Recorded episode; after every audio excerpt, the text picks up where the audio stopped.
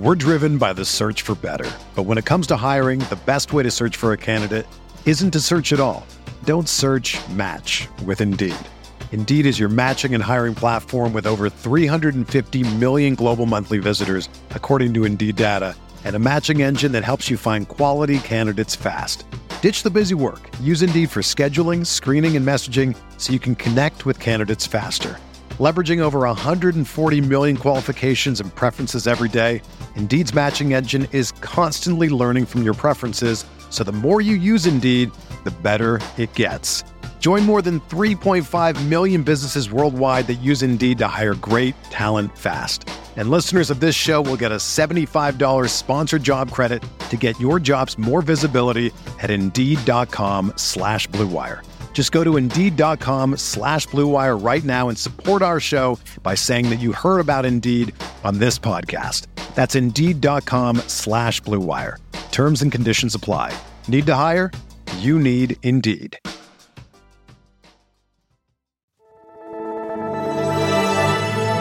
Blue Wire. First pick in the 1991 NBA draft, the Charlotte Hornets select Larry Johnson from University I'm not supposed to be here, man. A lot of people from where I'm from, you know, don't don't make it.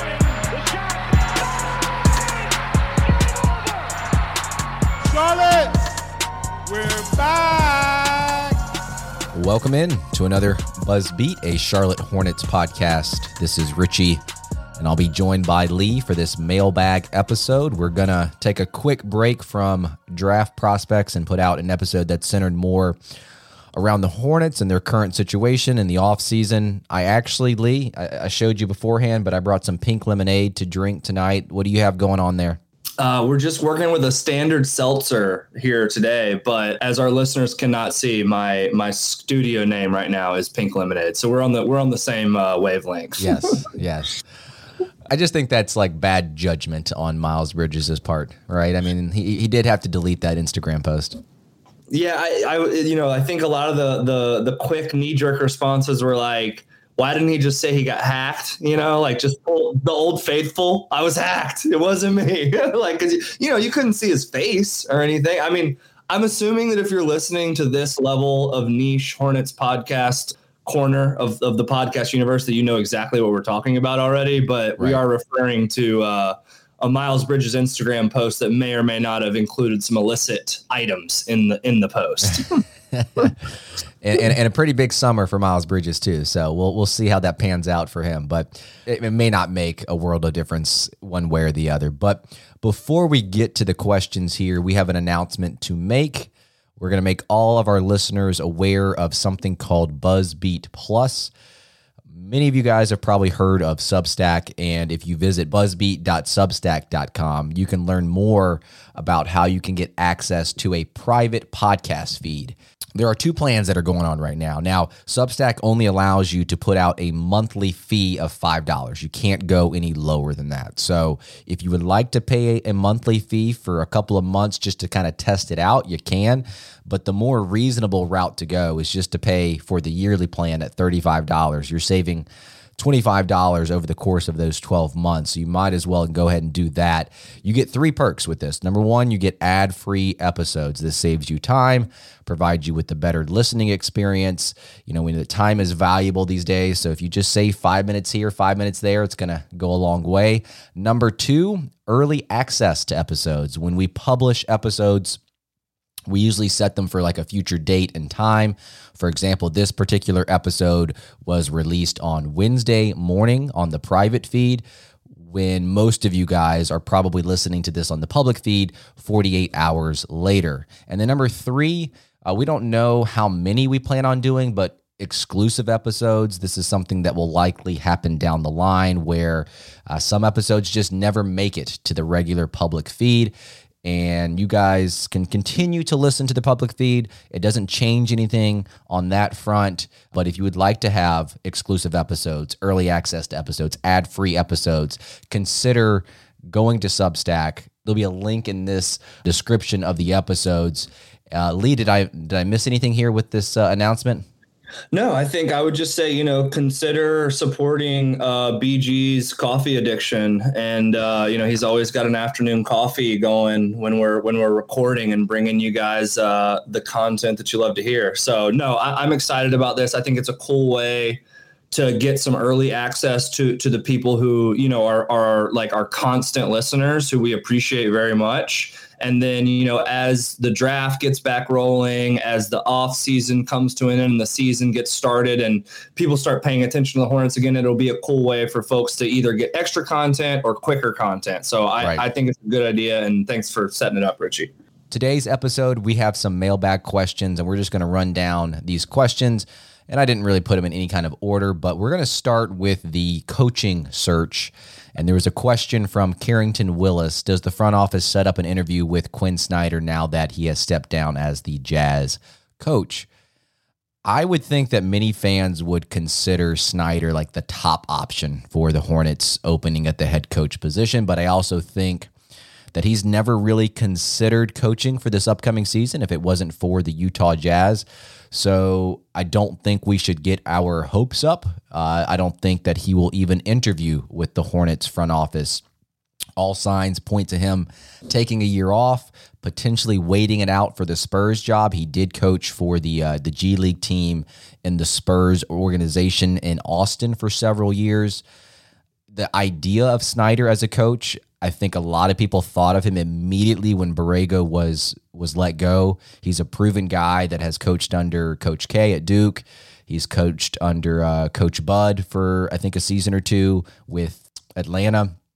And he has that longevity with Utah. So he's never made it to the conference finals, but he's been very successful over the course of his eight years in Utah. So I'm sure Charlotte has at least tried to reach out to him or his agent to interview, but I think every report is suggesting that he won't even coach next year. Um, Lee, I'm, I'm assuming you would have Snyder as like that first option if he was actually a legitimate option. Yeah, I think, I mean, look, like obviously things in Utah are not ending and did not go exactly the way they wanted things to go there. You know, when you have you know the multiple time defensive player of the year and you have this you know young dynamic all pro guard I, I, think they obviously had championship aspirations they didn't get there but I, I think it's pretty common consensus knowledge around the nba that quinn snyder is like an incredibly bright coach and an incredibly good kind of manager of personalities, which is such a big part of a job as an NBA coach. Like, uh, even coming out of this kind of like mutual parting of ways or resigning, however you want to kind of classify it, like it is, it is well documented that Quinn Snyder still has really good relationships with Donovan Mitchell and Rudy Gobert, which is even more impressive because Donovan and Rudy don't even get along half the time. So the fact that they both uh, respect and enjoy playing for Snyder. And even like the Woj report that Donovan Mitchell is kind of like upset about the fact that Snyder is leaving. I think all is like points to the fact that Snyder is just a, a, a terrific kind of like point man on the bench in the NBA. So I agree with you, Richie. Unfortunately, it is absolutely a pipe dream of mine. I'm hoping for some 11th hour yeah. breaking news, Woj bomb that they, you know, it, MJ flew him in privately and they had the talks and it's all happening. But I, I think you're absolutely right. I don't think we're even going to sniff him. And the only other like little color that I would add is like Zach Lowe and a couple of the other NBA reporters have also made comments on the fact that technically the Utah Jazz, because of his contract, could block him from coaching next season if they wanted to. Now, Quinn may not want to coach at all in the first place. And Utah may not even exercise that right if he did want to coach. They may say, no worries, like go do your thing. It's just kind of a small technicality that's a little interesting that may just sway him to be like, look, I'm just going to take a year off and see what's available next off season. So yeah, I think uh, for better or worse, depending on how you feel about the remaining candidates, I think I think that's who we're rolling with probably. Well, let's talk about those two candidates. Kenny Atkinson, sure. Mike D'Antoni are the two favorites for the job. Those are the two names that keep coming up. They're supposedly supposed to meet with MJ do you have a preference out of those two, a strong preference? Because for the longest time, my, my preference has always been with Darvin Ham. And then when he obviously uh, signed with the Lakers to coach them, it felt like a little bit like a letdown for me. But do you have a strong preference of the two? Man, it, the, the like breaking the cardinal rule in like sports opinion, like I keep going back and forth. Yeah. And I do think there that that D'Antoni would would be a fantastic fit for LaMelo for all of the obvious reasons. But then the flip side of that is this is already a top 10 offense. Mm-hmm. And we all know that the improvements that have to be made for this team to be a serious even just like serious Eastern Conference like fun playoff team have to be on the defensive end. Not even not even stretching to the point of talking about like actually competing for championships. You look at the two teams that are remaining in the in, in the finals right now, Boston and Golden State, both have fantastic, fantastic defenses.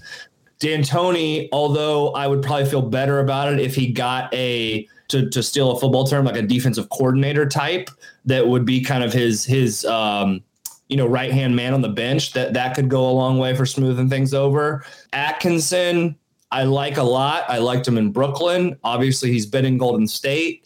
He is very well thought of around the league.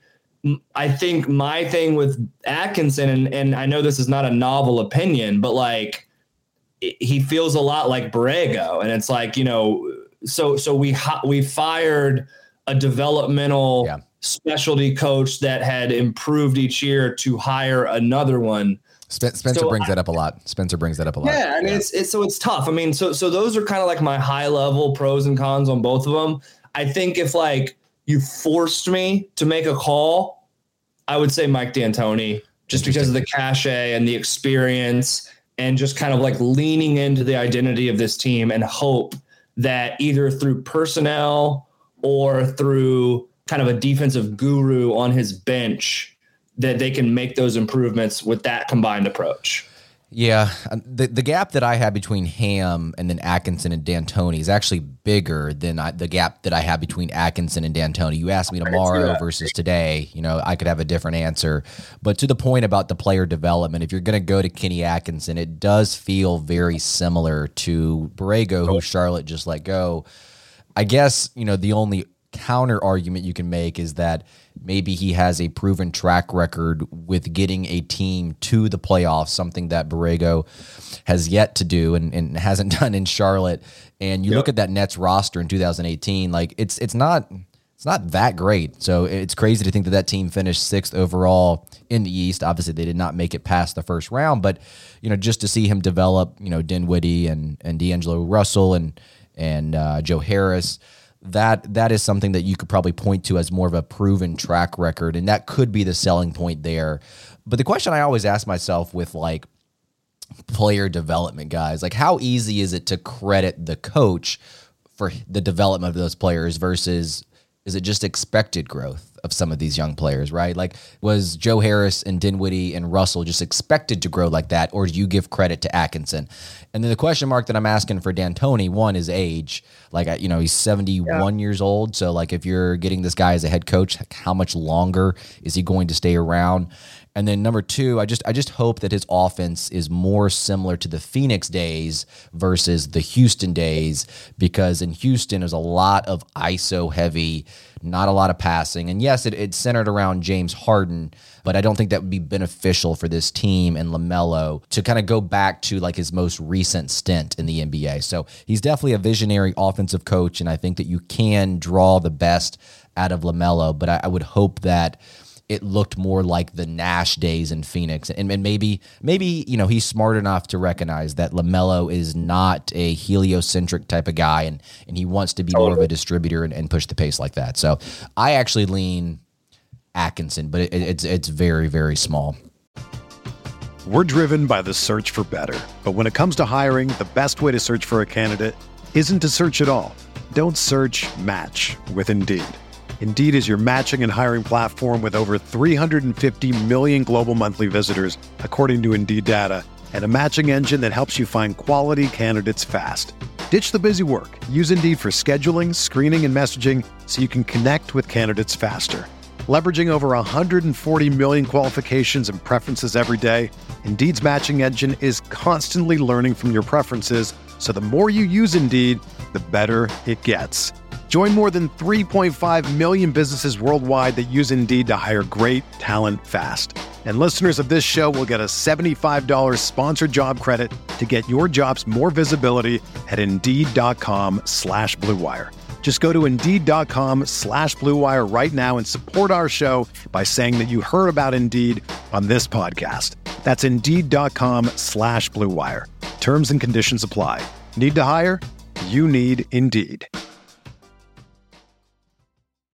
When you need mealtime inspiration, it's worth shopping Kroger, where you'll find over 30,000 mouthwatering choices that excite your inner foodie. And no matter what tasty choice you make, you'll enjoy our everyday low prices, plus extra ways to save, like digital coupons worth over $600 each week. You can also save up to $1 off per gallon at the pump with fuel points. More savings and more inspiring flavors make shopping Kroger worth it every time. Kroger, fresh for everyone. Fuel restrictions apply. All right, next question. Let's move forward with this one. Uh, Barese Filippo. As we're getting closer to the draft, I feel the chances of us using both first round picks are actually getting higher because of the value in the market. Do you feel the same? He's also asking for us to put percentages on the idea of keeping both versus maybe keeping one versus trading both. So I'll let you take this one because this is kind of more up your alley with the draft. So, what do you think about that idea of keeping both? Yes. So, I agree. I do think the closer we're getting to the draft, the more likely the Hornets are going to make both of these selections. And, and, and part of that is because some of the uh, kind of rules and regulations around trading draft picks, particularly in like sign and trade situations, get get really fuzzy. Um, actually, one of our one of our participants in the Slack channel had brought that up um, a couple weeks ago when we were talking about the DeAndre Ayton stuff, which I think we have a question about later. Um, so, so there are just kind of like some mechanical issues with moving with moving the picks if you're moving it for a player that is under contract with another team. That being said, I think we're going to keep both these picks. Hmm. Uh, I would say a 70% chance they keep both these picks. I think at 13 and 15, you're going to have you're going to have options for for for solid value. This draft, honestly, I think it's historically probably a little weak, but I also think there's a lot of kind of like mid late late lottery mid first round value to be had. So I like the options. I, I imagine Kupchak likes a lot of the options kind of in that range too. I would say a 20% chance that they keep one and a 10% chance they keep or that they trade both.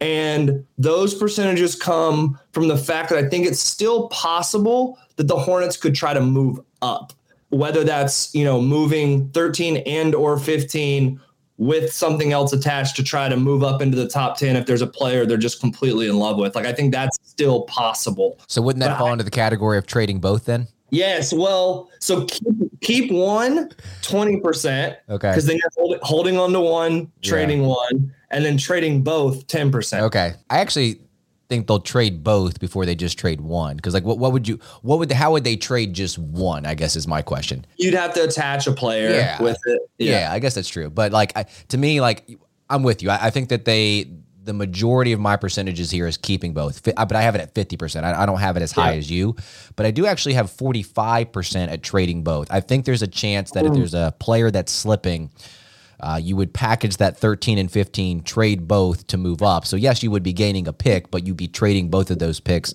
uh, to move up in this particular draft. But I think from a roster construction point, I, I, have, I have a question for you.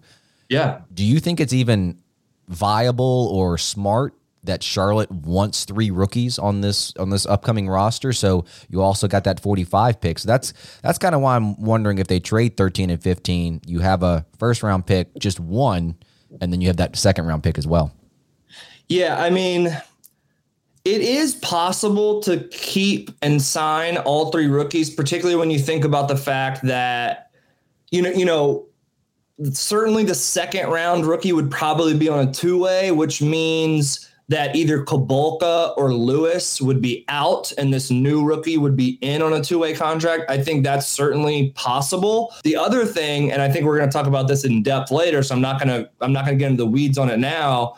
But Cody Martin could have, you know, there could be an open roster spot there. Mm-hmm. Isaiah Thomas, there could be an open roster spot there. Montrezl Harrell, there could be an open roster spot there. Obviously, that's not accounting for the free agents they will sign.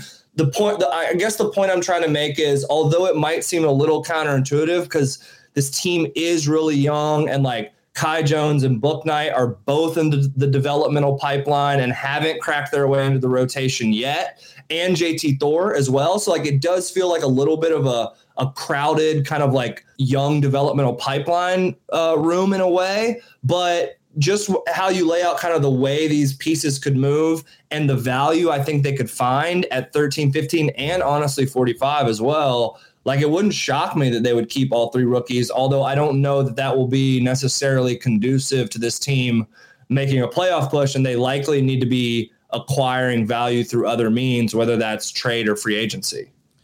Yeah, I think if they do keep both, I mean, this is just my personal opinion. I, I don't, I don't know if they want or need three rookies on this team. So I do think if they keep both thirteen Right. and fifteen, I wonder what they're going to do with that pick number forty-five. Could they trade that pick, attach a player like Oubre, and just trade him to a, a team with cap space like Detroit, like Oubre plus forty-five to Detroit? I, I don't, I don't know if Detroit would want that. Like, do they need his? Uh, services over in Detroit, but uh, it would it would help with Charlotte with their cap and their in their situation when they're you know trying to save some money for Cody Martin, Miles Bridges, and stuff like that. So Well, and the, and the only last thing I'll say is, uh, you know, the the Mason Plumlee trade was on draft n- night last year, so you know, Mitch has been active during draft. I mean, it seems like every year they trade in the second round too. You know, two years ago it was moving up to get Vernon Carey and acquiring Nick Richards. So like, I, it's definitely possible the Hornets will be pretty active on tra- on draft night. next question comes from Russ Heltman. Signs pointing to Ayton leaving Phoenix. Does this make Bridges more likely to come back to Charlotte? With cap space teams going after a big man over Miles Bridges. Yeah, so there's been some recent reports about Ayton uh, unlikely to return to Phoenix. He was not offered a max extension last summer. And for whatever reason, there just seems to be some kind of tension between him and Monty Williams. So I guess if the Pistons or the Blazers or a team that has cap space wants to offer him some money, I'd assume that either the Suns would match and work out a sign and trade or um, just kind of let him walk, which would be kind of interesting to see. Like Ayton, he's a former number one pick, correct? Like number one overall pick. Yeah. Yeah, like to see him leaving for nothing. Not you know, not because his career fizzled out, just because there's something with him in Phoenix that just doesn't seem to be working out. But back to the sign and trade for a moment. I, I've noticed that a lot of Hornets fans are trying to to make a trade with Ayton, and I, I just want to kind of spell this out real quick. How unlikely that is with some of the. Uh, the rules that come with the salary cap. So, in simplest terms, there's something called base year compensation BYC. It's activated once when um, the Suns sign Ayton, and he's receiving a 20% raise and there's other criteria that activates this as well so following the salary signing of Ayton let's just say he signs for 30 million dollars which is obviously a 20% raise of his previous salary this BYC actually is only 50% it's only a 50% figure of the of the outgoing salary. So Suns would be sending out 15 million even though his contract is 30 million. And the incoming salary would still be the same for what he signed for. So if Charlotte is to trade for Ayton in a sign and trade just for the sake of this this kind of like experiment here, they would have to send out 25, 24 million to Suns, but the Suns can only accept 20 million because technically speaking, Ayton is only worth 15 in that situation. So it just is not going to work. There's got to be a third team involved. Um, I know that's not what this question is about, but back to the original question, you know, may, maybe Ayton is more sought after than Miles Bridges. Maybe he's a bigger commodity because of the position he plays. There's just not a lot of bigs out there. Uh, but I do think this, like Charlotte is going to do everything in their power to resign Miles Bridges, regardless of who else is in the market. So there's probably going to be teams competing for Bridges. There's also going to be teams competing for Ayton. But I think when it's all said and done, I don't know if this is really going to matter all that much.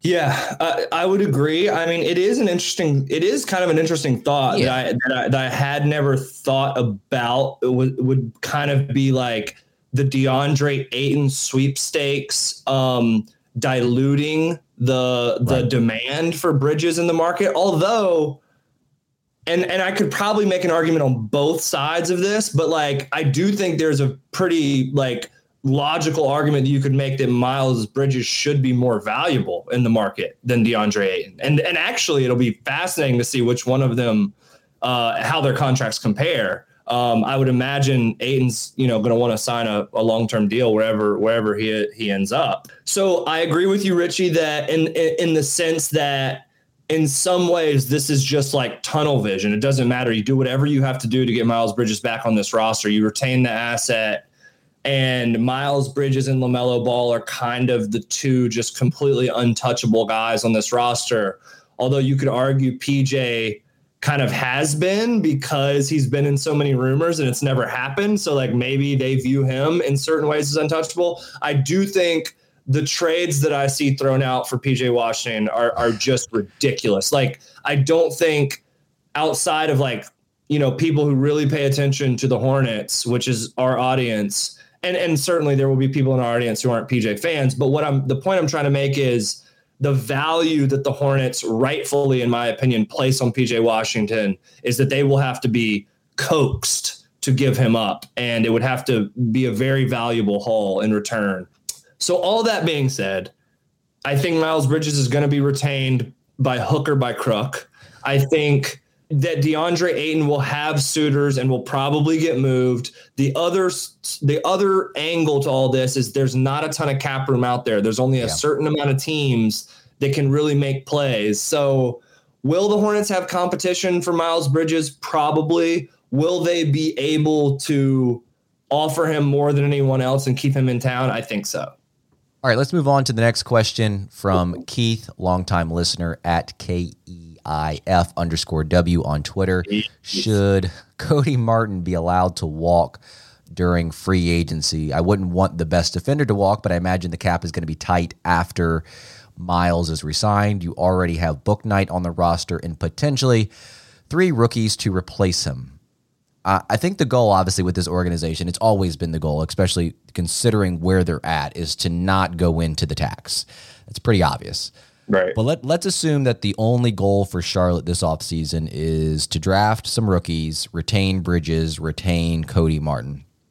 Obviously, you know, just as a my personal opinion, that there's probably more that they need to be looking to do, but it is still doable to do that. Like they can go over the cap to sign Miles, use an exception to sign Cody Martin, and they will still be close, but they'll be under that tax of 147 million. So I like Cody Martin a lot. I really like what he brought to this team. You know what you're getting from him as a defender hustle stats, deflections. He's going after those 50 50 balls.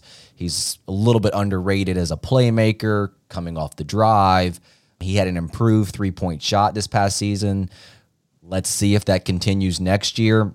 I'm assuming most people might think that that could have been an aberration and, you know, there's not enough consistency from behind the arc. Maybe you're going to get more value from the rookies and, you know, see what Bouknight can do. But Bouknight obviously is not going to bring the defensive presence that Martin does. So it, it is doable to to keep him around. And if you wanted to create more wiggle room, they could always waive Oubre. There'd be five million in dead cap space, but you would save seven million of his twelve uh, off the books. So there are there's ways to kind of wiggle around this. It's whether or not you view Cody Martin highly enough for this team that already lacks, you know, a defensive presence on the team. And Do you, do you have any thoughts on what that number would look like, Richie? Like even roughly for Martin, for Martin to come back? Well, if you go after, if you use the biannual on him, the biannual exception uh, can be used, and it would be four million, like uh, Okay. four million and some change, uh, somewhere between four and five. There's a point. There's a point where one, it, it just doesn't make sense to pay Martin that much, but it also it's going to put you in the point where you're getting closer and closer to that 147 million dollars for that tax range. So, how much consideration do you give to like the salary cap here, or or are you just accepting the fact that maybe they're just not going to go after Martin? So, to I mean, the, the, and you already kind of alluded to this. The the the pro, the issue with letting Martin walk, which which I think is is on the table, kind of depending yeah. on how the offseason plays out, and frankly, depending on who they're able to wrangle at 13 and 15. Like if they think they can bring in uh, you know, I'm just I'm just throwing out an example here, but a guy like Ochai Agbaji from Kansas, who is a four-year player, uh, he's not an 18-year-old, and and he is kind of billed as a you know three and D prospect. Now he, he will not be the NBA defender that Cody Martin is on day one, but he does offer a little bit more of like shooting off the bounce and some other stuff. Can Kupchak get someone at 13 or 15 that he thinks replaces? 85 to 90% of what Cody Martin can do? I don't know the answer to that question, but I feel like that is an option that's on the table. The, the problem with letting Cody walk as the roster is constructed today is his defensive qualities are pretty unique on the roster. And we're, we're already desperate for point of attack defense and and kind of our best iteration of point of attack defense would be walking out of the door with Cody Martin leaving. So that's not ideal. He's also been a homegrown development talent from our G League program as a second round pick all the way up to being a rotation player and a guy who's about to sign his first like real NBA contract. You know, it's interesting. I, I the four to five ish million yeah. range feels right to me. Like a comparison that I've drawn is Caruso, who is who is a bit more uh, higher paid than that, but I think Caruso is a bit more uh, proven, particularly oh, yeah. in the playoffs, obviously, and brings just a bit more to the table. And Caruso, you know, he's in that eight to nine million dollar range. So Martin around five seems feels about right. Um, I guess it's just a matter of, like you said, how close can get how close can they get to the tax? Can they come to an agreement with Martin that makes sense for both sides? And how how much of his services do they think they can replace in the draft? Like those are all kind of the factors I see that play into this. I'm hopeful they bring him back at a reasonable number that you just laid out. I think that would be the best course of action because I'm always wary. I mean, you can hit big. There's some asymmetric upside in going that route, but but man, counting on a rookie, mm-hmm. particularly defensively, is Mm, you're walking on thin ice there. I mean, it can happen. Like, don't get me like Herb Jones is an incredible defensive rookie, but like, I wouldn't bet on the Hornets bringing in a guy like that who is, you know, first team all rookie and like one of the better perimeter defenders in the NBA on uh, on day one. That's just that's tough, tough, tough to do. That's partially why I think that you know attaching a pick to Oubre or attaching a pick to Plumlee or, or, something like that that they can get off some money, and maybe the team that's taking in Plumlee or Oubre, they both have partially guaranteed contracts, so if they needed to waive them, they could they could as well. Next question from Jordan Smith at Mister underscore Boltitude. Are there any viable point of attack defenders available this offseason that could have a meaningful impact next year? So, this is a good segue from the conversation that we were just having with Cody Martin. Have you glanced at the free agent list at all before hopping on here, or not? Not necessarily. A little bit, a little bit. You, you cool if I just kind yeah. of rattle a few off here? And I'm I'm, all, so, I'm always so bad at predicting how much these guys are going to make anyway. So like when I look at these names or when you're going to rattle off some names, like I have no idea how much they're going to get. What what's the price range for them and what's the price range for Charlotte? Who knows? Agreed. I, I would say so. I've got three names here.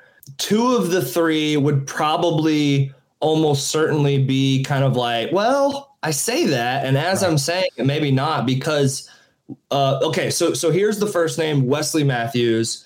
The issues with Wesley Matthews is number one, he's he obviously he was with the Milwaukee Bucks this season. Like Wesley Matthews wants to play for a contender, most likely. He took them, he took the veteran minimum to go to Milwaukee to play with Giannis and to kind of be there, you know, along with Jrue Holiday, of course, but like be a big time kind of point of attack wing defender uh, you saw him take the Jayson Tatum assignment in the Celtics series, and, and he had success early in that series. And then Tatum kind of got comfortable and, and and torched him late in that series. But like you know, he he's a guy that fits the physical and skill profile, but may not fit from like a you know like a player goal standpoint. Frankly, like it feels like Wesley Matthews wants to attach himself to contenders and try and be a rotational wing and, and like win a couple rings on his way out. He's 35 years old. The other one is Jevon Carter, who is a I think second or third year player out of uh, University of West Virginia. He has limitations. He was also on the Milwaukee Bucks uh, this season. He also played for the minimum. Um, but he the the one thing he does is heat the ball up, guard full court. He's he's honestly kind of like a um, Alvarado type, like not quite that flashy, flamboyant, popular, but like very similar in the fact that he's just he's just kind of a nasty little guard that gets in that gets in you, and and we really don't have a guy like that, but you know, whereas Wesley Matthews can guard wings, Jevon Carter is really not built to guard wings. He's, yeah. he's more of a point of attack point guard defender. And then the last name I would throw out is Gary Payton II, yeah. who is in the finals right now. I didn't realize how old he was, by the way. Is he like 26 or 27? Yeah, he might be like 27 or 28, I think. So yeah, he he he's uh I mean, honestly, kind of like kind of like Cody. Like you feel like Cody's a little younger than he is, but he's like 26, 27 as well you know these guys that are three and four year college players like like that. Um, he's 29. Tw- Gary is. Yeah. Oh wow, 29. Yeah. yeah. That's wild. Yeah. So obviously he is just. I mean, he would be an awesome fit.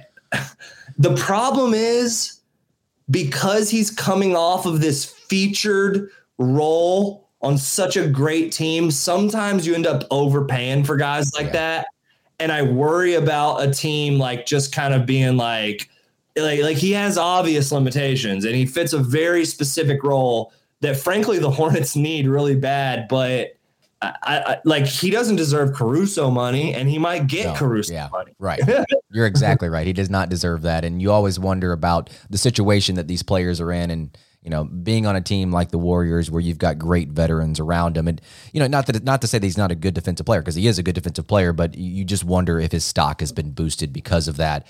I've got to do more digging on potential point of attack defenders. I like quickly looked at the free agent list before hopping on here, but like I said, it's so hard to predict money for these guys. You know, just kind of scrolling down, I saw Victor Oladipo. He boosted his stock this season, but I think he's just out of Charlotte's price range. Bruce Brown is also uh, on this list for free agents, but I think he's more of like a wing defender, more so than a, a true point of attack defender for Charlotte the last guy that I do want to bring up, and I just don't know if there's a way that Charlotte can actually acquire him. And I've actually brought him up before on Twitter is Lu Dort. Like he's he's obviously an amazing a point of attack defender.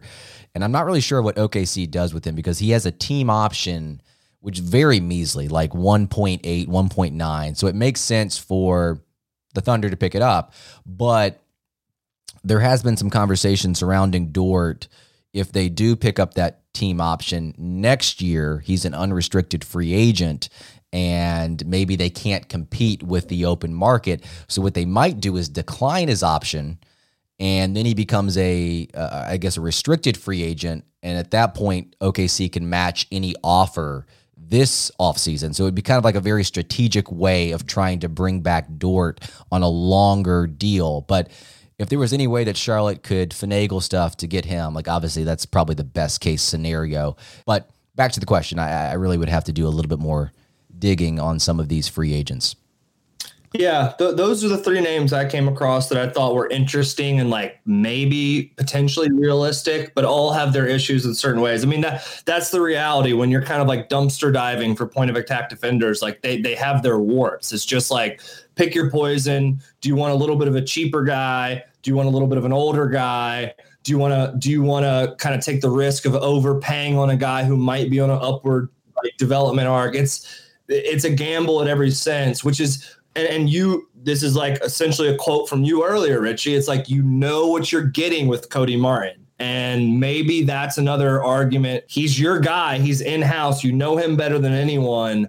Maybe maybe that's the best route to try and retain some perimeter defense. Yeah, because at some point, if you if you're going to overpay for a guy that's not been in your system before, and he ends up being you know equal or lesser to Cody Martin, it just doesn't make any sense. So, right, we are going to end with this last question. It's actually two questions that came in were very very similar. Eric Cooper says, How can the team move forward with Terry Rozier in the fold? His extension seems not to match the timeline. And then another question came in uh, at Paper Price 323. Do you see Terry Rozier as a main core of the team for many years to come, or do you see him as a movable piece?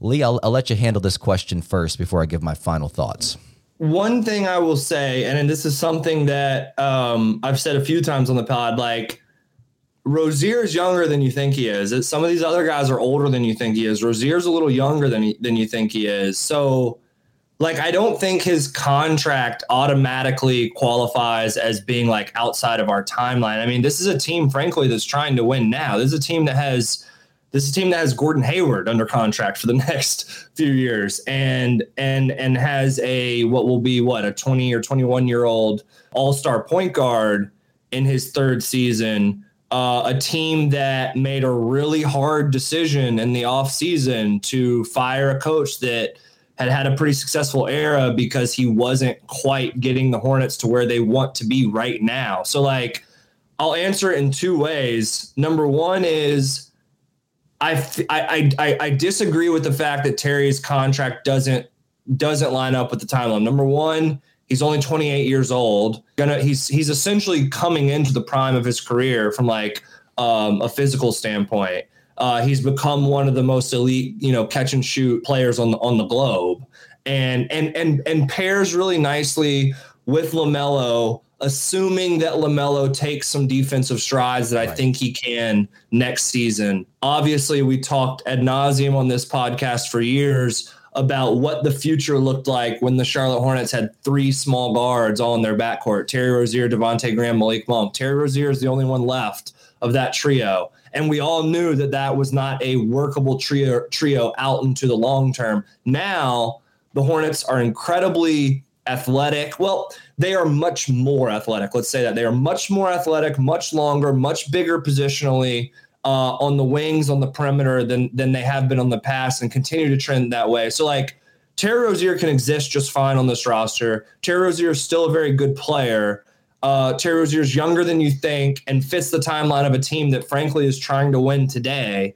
Um, and then and then the last thing I'll say is kind of to the, to the second question.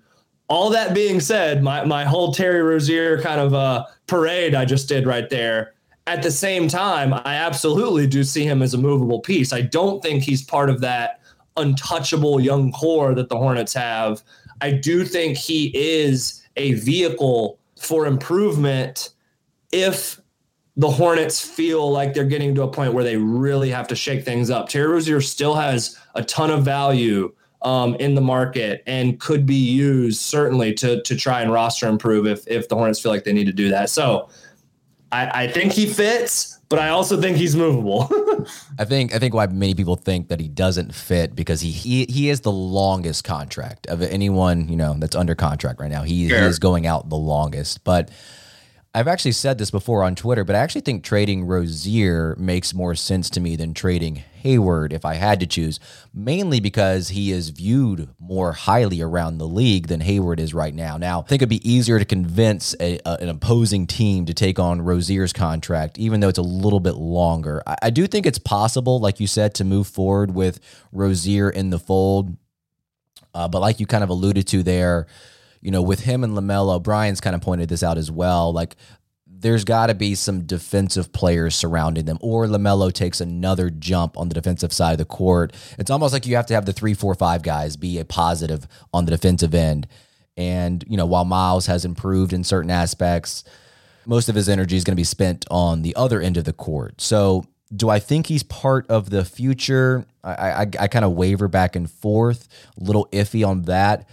I still think he's a he's movable, but maybe his contract might scare some teams off.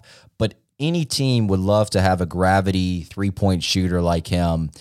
I do wonder if like Mitch were to trade him soon ish, would that be like admitting defeat and that that contract extension was like a mistake? Which I've always said, like, why did they feel the need to sign him before the season even started? Like, that's something that I'll never really truly grasp because one, it felt rushed, but two, they could have signed him within the season. So I'm like you, I kind of go on both sides of this. Like, I think they can move forward with him, but I also feel like he is movable. And I think he actually is more movable than Hayward, even though he has a longer contract. So, Lee, any uh, final thoughts on any of these questions or the Hornets' future as we kind of go into the offseason? We're getting closer and closer to the draft here.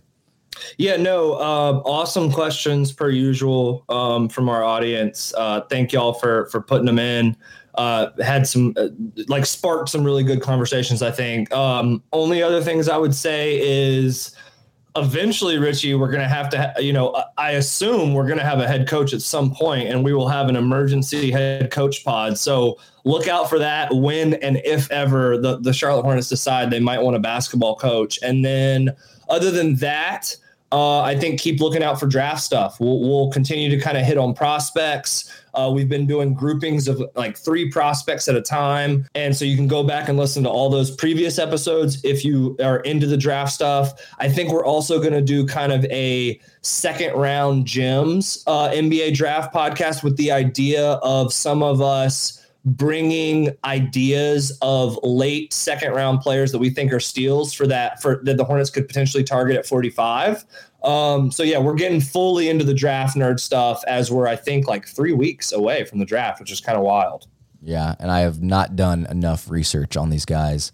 I've just fallen in love with Malaki Branham. I'm not even going to look at the others. So, but yeah, but to Lee's point, the probably the next up. Well, I guess depending on the head coach situation, but probably the next draft episode will probably be centered around second round picks at that number 45 position. I'm all for like trading that pick and attaching it to a player, like I mentioned before. But also take a peek in the episode notes for that link for Substack to get Buzzbeat Plus for $35 a year. I think it's well worth it. And we will talk to you guys later. For Lee, I'm Richie. Go Hornets. When you make decisions for your company, you always look for the no brainers. And if you have a lot of mailing and shipping to do, stamps.com is the ultimate no brainer. It streamlines your process to make your business more efficient, which makes you less busy. Mail checks, invoices, legal documents, books, and everything you need to keep your business running with stamps.com. Seamlessly connect with every major marketplace and shopping cart if you sell online Schedule package pickups through the dashboard and automatically see your cheapest and fastest shipping options from different carriers, with rates up to 89% off USPS and UPS rates. And with the Stamps.com mobile app, you can take care of mailing and shipping wherever you are, even on the go. Make the same no brainer decision as over 1 million other business decision makers with Stamps.com. Sign up at Stamps.com with code PROGRAM for a special offer that includes a four week trial, plus free postage and a free digital scale. No long term commitments or contracts. That's stamps.com code program.